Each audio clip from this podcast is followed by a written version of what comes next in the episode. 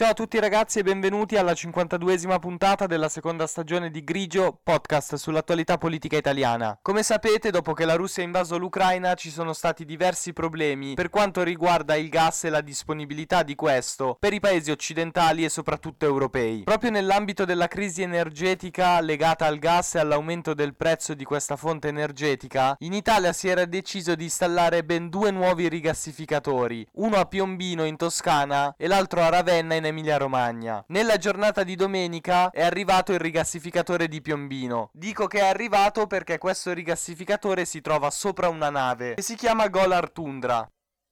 Io sono Mirko D'Antuono e questo è Grigio, stagione due.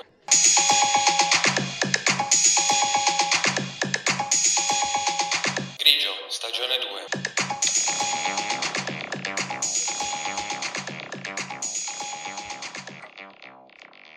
Grigio, stagione due.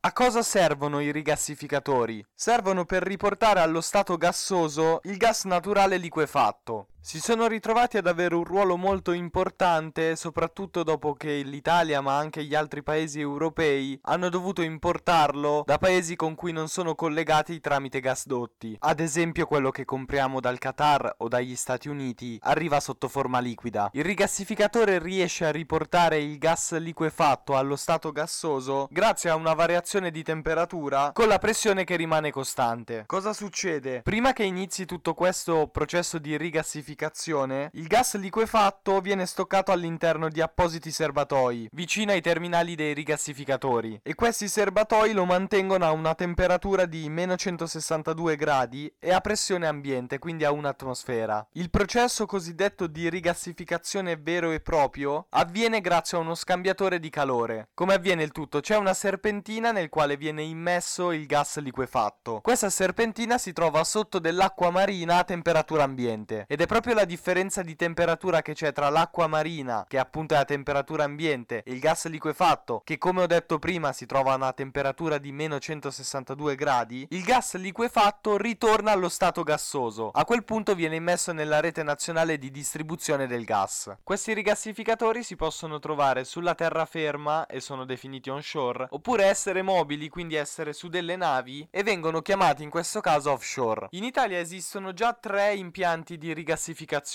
Uno si trova a Panigaglia in provincia di La Spezia, l'altro a Caverzere vicino a Rovigo in Veneto e uno a Livorno a largo del Mar Tirreno. Quello di Panigaglia, ad esempio, è un rigassificatore onshore, quello di Rovigo invece offshore. Quello di Livorno invece ha un rigassificatore galleggiante, l'F S R U Toscana, che ha una capacità annua di tre virgola settantacinque miliardi di metri cubi di gas. Il rigassificatore che attualmente produce più gas è quello di Rovigo, tra l'altro precisamente si trova a largo di Porto Viro. La sua produzione arriva a otto miliardi di metri cubi di gas all'anno. Considerate che le altre due, che sono più o meno uguali in termini di produzione, arrivano a tre virgola settantacinque miliardi di metri cubi, quello presente sul Mar Tirreno, mentre a tre virgola cinque miliardi di metri cubi di gas all'anno quello onshore di Panigaglia, che si trova in provincia di La Spezia. A Piombino c'è stata un po' di difficoltà per far arrivare questo rigassificatore. Questo perché da quando a fine ottobre il presidente Il presidente della Toscana Eugenio Gianni era stato nominato dal governo commissario per il rigassificatore che sarà installato a Piombino, il sindaco dello stesso paese in provincia di Livorno ha presentato ricorso al T A R per fermare i lavori ed effettuare maggiori verifiche sulla sicurezza di questo progetto. Però secondo il T A R non c'era nessun motivo per procedere seguendo le richieste avanzate dal sindaco di Piombino. È stata una questione molto dibattuta, soprattutto per quanto riguarda l'impatto ambientale che può avere il rigassificatore. Erano le questioni di questo tipo che hanno spinto le persone di Piombino a essere contrarie all'installazione del rigassificatore. Però queste strutture necessarie a questo processo di rigassificazione in realtà sono sottoposte a molti controlli. Ad esempio, dato che, come abbiamo detto prima, la serpentina attraverso la quale passa il gas liquefatto si trova immerso in acqua marina, l'acqua del mare tende a raffreddarsi. Per evitare che questo avvenga costantemente, l'acqua viene fatta circolare e reimmessa in mare continuamente. Ma prima della reimmissione avvengono diversi controlli. Ad esempio, viene controllata la temperatura affinché non sia troppo fredda rispetto alla temperatura del mare. La differenza massima che ci può essere essere tra la temperatura dell'acqua del mare e quella in uscita dal rigassificatore non deve superare i sette gradi. Poi si misura anche la quantità di cloro. Questo perché nelle vasche nel quale viene immersa la serpentina di cui parlavamo prima viene inserito dell'ipoclorito di sodio, ovvero del cloro. Lo si fa per evitare che all'interno di questa vasca crescano delle alghe. La normativa prevede un massimo di cloro presente nell'acqua da scaricare in mare di zero virgola due milligrammi per litro. In realtà il livello di cloro presente nell'acqua che viene rimessa in mare da parte dei rigassificatori è ancora più basso di questo valore. Ci sono poi, a livello di inquinamento, delle emissioni in atmosfera come i fumi di scarico delle caldaie, che a loro volta sono alimentate da gas naturale. Anche queste vengono costantemente monitorate. Si controllano soprattutto i valori delle emissioni di inquinanti e gas serra. Si potrebbe pensare anche a un problema di inquinamento acustico per via del rumore, ma i propulsori delle navi sulle quali si trovano questi rigassificatori sono spenti, quindi l'impatto acustico è più basso di qualsiasi altra imbarcazione. Si tende a preferire quelli galleggianti o comunque mobili per vari motivi. Uno di questi è che la nave ha un prezzo minore di un impianto fisso. Inoltre i tempi di installazione sono più brevi e poi le navi possono essere spostate facilmente qualora fosse necessario. La Golar Tundra sarà posizionata sulla banchina est del porto. Pensate che proprio questa banchina in realtà era stata costruita e preparata per consentire lo smantellamento della Costa Concordia, ma poi il relitto della nave era stato portato a Genova. Nei prossimi mesi comunque i lavori andranno avanti e secondo le previsioni questo dovrebbe entrare in funzione a partire da maggio. Il rigassificatore di Piombino, prima vi ho detto che si trova su una nave che si chiama Golar Tundra. Questa è lunga trecento metri ed è larga quaranta. Per la precisione è una Floating Storage and Regassification Unit, ovvero un'unità galleggiante di stoccaggio e rigassificazione. Riuscirà a immettere nella rete nazionale fino a cinque miliardi di metri cubi di gas in un anno. È stata comprata dalla SNAM dopo che era stata costruita nel duemilaquindici come nave metaniera. La SNAM è la principale società in Italia che gestisce la distribuzione del gas. Prima vi ho detto che ci sarà un rigassificatore anche a Ravenna. Qui si è un pochino più indietro perché non sono ancora iniziati i lavori per l'installazione. Ci sarà una B W Singapore che è stata acquistata sempre dalla SNAM. In ogni caso questo cantiere dovrebbe aprirsi tra poco. A Ravenna la situazione è un pochino diversa a livello logistico e di posizionamento rispetto a Piombino, perché la nave si troverà su una piattaforma di nome Petra che si trova in mare a otto virgola cinque chilometri dalla costa. Ci sarà poi una conduttura che porterà il gas sulla terraferma in modo che poi possa collegarsi con la rete nazionale. Rispetto a quello che si pensava all'inizio, questa conduttura che conduce poi alla rete nazionale del gas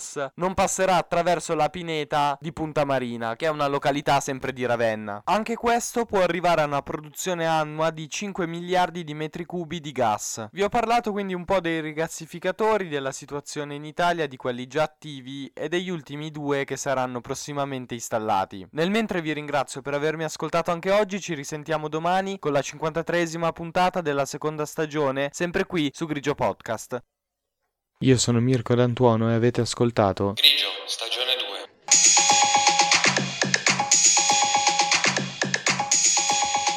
Grigio, stagione due.